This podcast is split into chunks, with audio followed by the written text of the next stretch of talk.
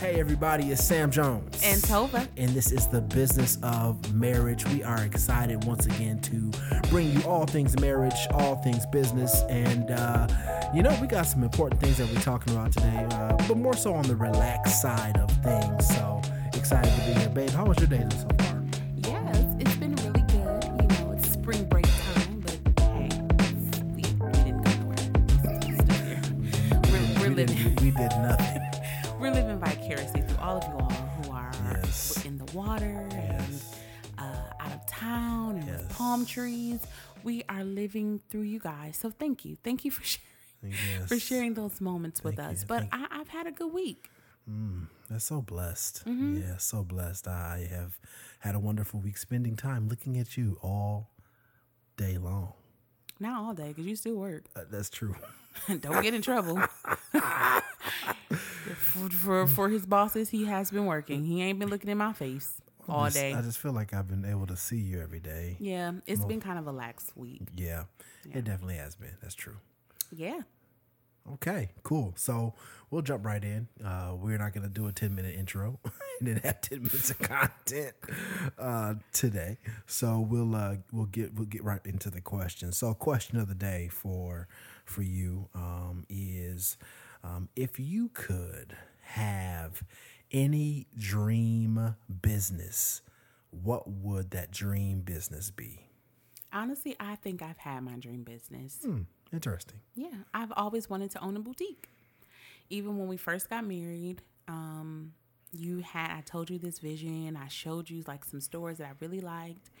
And one of the things that I remember when we first dated, you had someone draw out my store. And I have it framed and hung up. And that literally is my dream job. I love, I don't even want to say fashion. Sure. I love just being able to dress plus size women like myself in dope clothes. I mean, I've been plus size my whole life. And so the options of clothing have been few up until now. Now people are trying to get on the bandwagon of, providing plus size women with nice, trendy clothing. But growing up, it was horrible. And I've always I'm going to open me up a store that is for young plus size women who are comfortable in their skin and want to look nice. And I did that. And so it's going to make a comeback for all of my Love Jones people, all of my Love Jones, my lovers. It will make a comeback. But I think that's my dream business. What about you? You know what? I had to think about my own question because I really don't know. So I'm going to get creative in the moment. What I would like to see for myself based on my aptitude, skills, and talents. Not aptitude. Listen. Actually, what I would like to do is potentially have like a combo business where like it's a sports firm for like young athletes coming out of college, but also it includes counseling for mental health and all these other types of things that helps the student athlete coming out of college. Now, don't nobody go out there and steal my idea because I will find you. And you heard it right here on the Business of Marriage. That's so you. That's so you. Creative. Sports, counseling. Listen. And a lot of athletes need that mental health aspect of just, signing on that dotted line and becoming an instant superstar. That stuff play a lot on your psyche. Yeah, I think that would be dope. Yeah, that would be super dope. I think you can make it happen. Let's do it. Okay, guys, we are jumping right into our discussion today. Y'all know we love to chit-chat. And once again, y'all know Instagram. If you aren't following us, Tova Jones on Instagram and Sam Jones 0608. Please do, especially mine. We have a lot of great discussions. And so today is kind of going to be like a story time. I posted a picture of Sam and I a while back, and I gave this whole story about how that picture, we were at another photo shoot. It was actually for Love Jones. And I pulled Sam into the picture, and he was a good sport. He doesn't really like taking pictures. Mm-hmm. He was a really good sport. And I kind of began to tell the story of how he set me down and really changed my perspective on some things. And so we're going to talk about that moment that kind of changed the trajectory of our life. So if you don't know a lot about us, we've been married going on 7 years. And out of those 7 years, we have collectively been entrepreneurs for 6. Yep. And our first entrepreneurial endeavor happened in a time of need. So about 2 or 3 months into our marriage, y'all, we both quit our jobs. We both quit our jobs. Don't do it. Don't listen. That's a podcast for a whole nother day. But we both quit our jobs literally weeks apart. And I'm not gonna lie, our faith was on 10, but that always don't mean that you should do something just because you got faith and hope that God's gonna work it out. And just for clarity purposes, we quit our jobs without the privilege of having support to continue to thrive. Basically, we didn't have no coins saved up. No money. No money saved up. So I don't know, but we were young.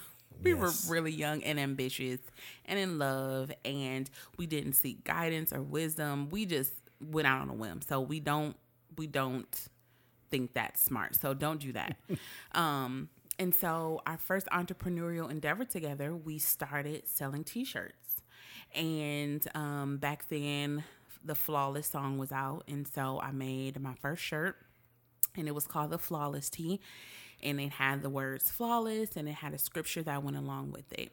On top of that, we were still doing Me and Mrs. Jones. And so we came up with this really good idea, we thought, to monetize that, which was to have live experiences. Mm-hmm. So what we would do like a live studio audience. We'll charge like $5 to come be a part. Yep.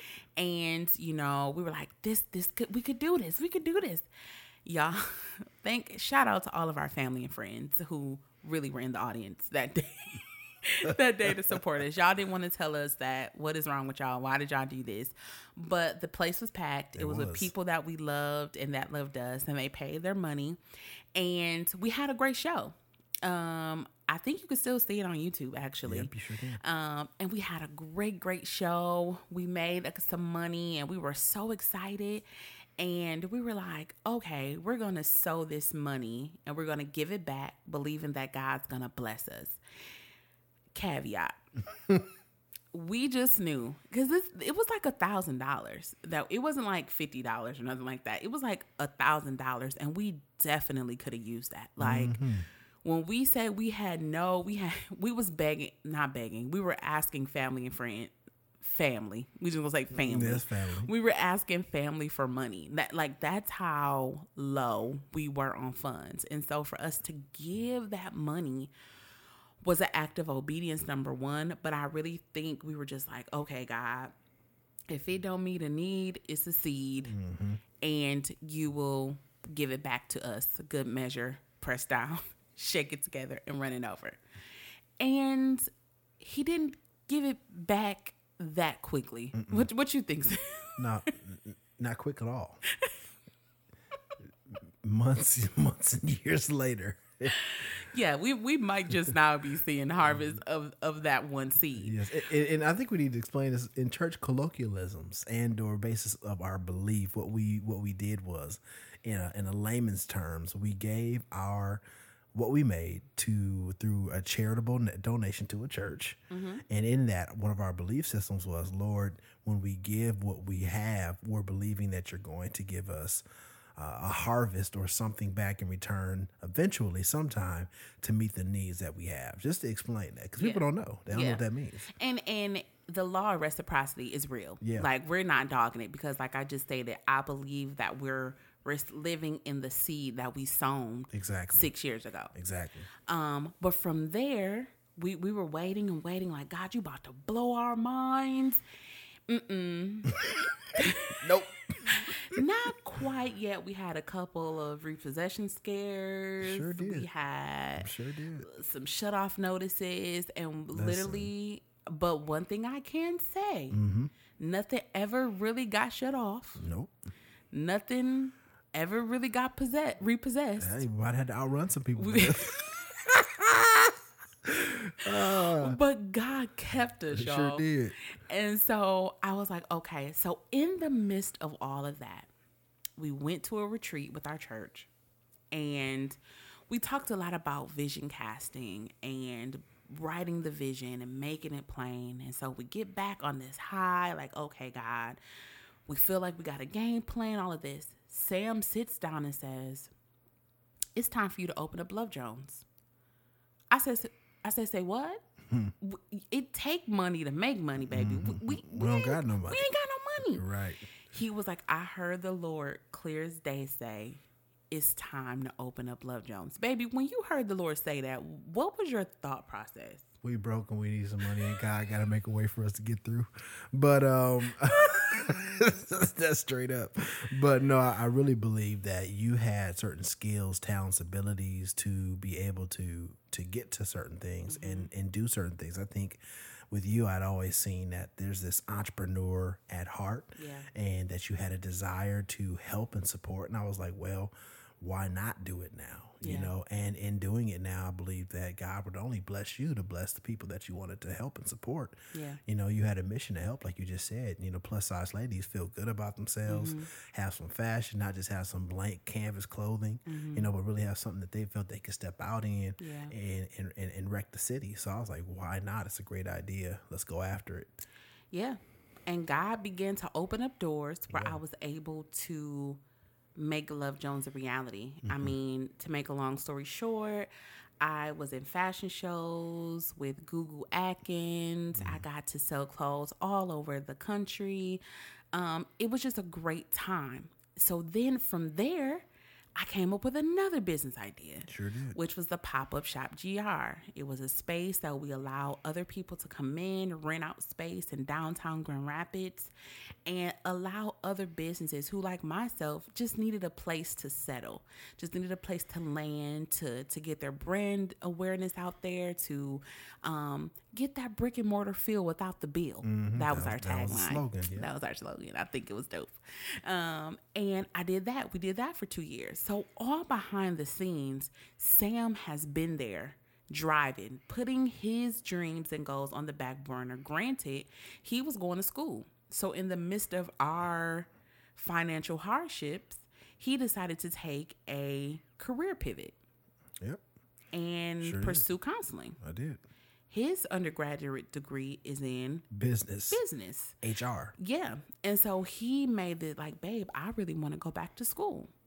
And so while I'm coming up with all these businesses, he's going back to school. We know in about 2.5 years, he's going to be done. He's going to be able to, you know, counsel. In the midst of that, I have the pop-up shop. It's not going how we thought it would. We're having ups and downs. And that's with any business, ups and downs. And eventually, we end up closing the pop-up shop for multiple reasons. Mm-hmm. But one of those reasons was because Sam set me down and had this conversation with me. Mm.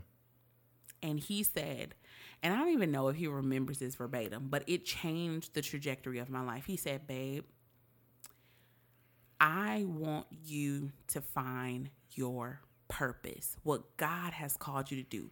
You can do so many different things. But what are you to do with the rest of your life? Hmm. And y'all, I'm going to be real.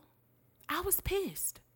I was upset. I'm like, I'm out here doing business after business, pitch competitions, news interviews, getting FaceTime out in the community. And you're going to sit here and tell me this is not what I should be doing? Babe, what were you thinking at that? Like, I know that conversation was hard for you mm-hmm. to have with me. Mm-hmm. Yeah, I think I had seen you so much in spaces where, you know, I think from the beginning, number one, when we first were getting married and first started, I saw you with so many, again, skills and talents mm-hmm, and things mm-hmm. that you desired to do. Once you started to do them, I also saw these things pop up in you where I was like, she's a like serial entrepreneur. Yeah. She launches things, but it doesn't mean she's meant to manage them. Mm-hmm, mm-hmm. I think you remember me saying that phrase quite a bit. I see you as a launcher, someone that can almost set the design, get the data, mm-hmm. create what it is, the mobile, the thing that was going to be for maybe even someone else. But then in that, seeing you manage things that you became less and less passionate about also revealed to me that, well, I wonder if she's noticing what her purpose may be as it aligns with these things. Mm-hmm. And I think this project and business after business, it began to show your frustrations. It began to show, you know, the time involved in things that was just like needed for certain things to thrive and be successful. And in it, it wasn't that you couldn't be successful. It was that you could be more successful in being able to find a niche of what you do, how you do it, and then being able to share and prop up others, maybe even to be able to do those things. And so for me, it was like, to me, it's like her purpose is becoming more clearer. But to her, she's still trying to like figure out and navigate those things just for starter's sake. Yeah. And I think one of the biggest things that you said to me was that you can't continue to operate out of place of a need. Because if you think about it, we go back to the beginning of our entrepreneurial journey. We were trying to fill a need. Satisfy a need, And we had got to a point where Sam is like, you don't have to hustle. We were literally hustling. That's what we did, hustlers. Like, I'm a hustler, baby. Like, literally, we were hustling to get to the next dollar. The next idea was going to be that idea that would help us to not have to chase the dollar. And so when he said that, I really went into prayer. And ladies, it's so important that you can have a partner, a spouse, a man that can see you, can see your frustrations, can see that you're not really operating in your purpose completely, and be able to have that conversation with you without you popping off. I ain't gonna lie, it was very hard for me because these businesses were like my baby. So this was before Olivia. These businesses were a part of me. And so I went and I prayed and I cried and I sought God and I said, Lord, what am I to do? I'm a think tank. I'm a creative. I can come up with ideas in my sleep and execute it. And I can make, what do you want me to do? And y'all, clear as day, the Lord said, I want you to focus on being a wife and a mother. Mind you, this was almost a year and a half before Olivia was even thought of. And I knew that it was now my husband's turn for me to support him as he has supported me for 4 to 5 years in my entrepreneurial journey.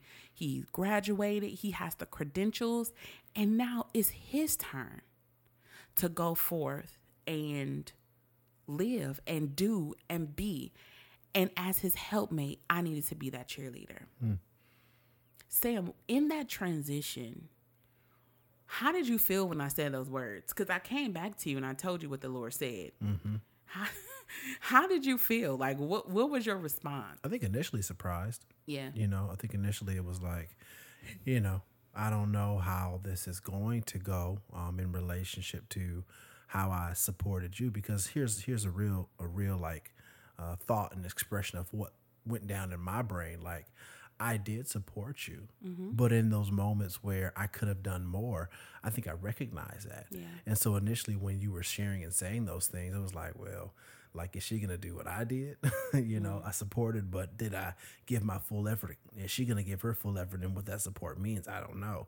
And so I could think back about it from a frame of, you know, as a man, like, you think about what you're doing to support your spouse, you know, and her dreams and goals and desires. And in many cases, some guys may not go after what they really, because like me, well, I didn't really do my best, or I could have done better.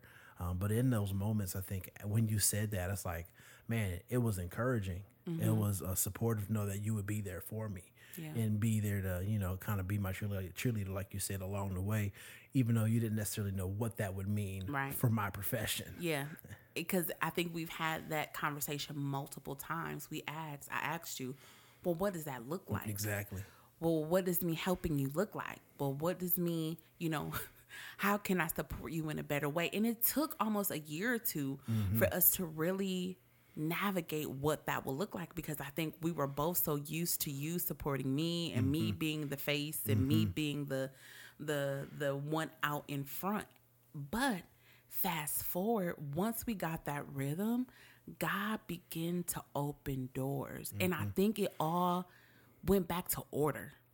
You get what I'm saying? Like, and don't get me wrong, women, we have the power to be entrepreneurs, moms, wife, all of that at the same time. But I believe there comes a season in our lives, throughout our lives, where we have to be a helpmate. And for that season of our life, we're still currently in it. Still, we're coming out of it a little bit. It's now we're getting the zhuzh of it. But it was a time where I needed to give you what you needed, because the helpmate, your favor, you needed me to support you to get to the next level of what you had to do. And like I stated in that post, once I made that decision, mm-hmm. and I kind of went kicking and screaming on the inside, I didn't really that's real. make that known to that's you. Real.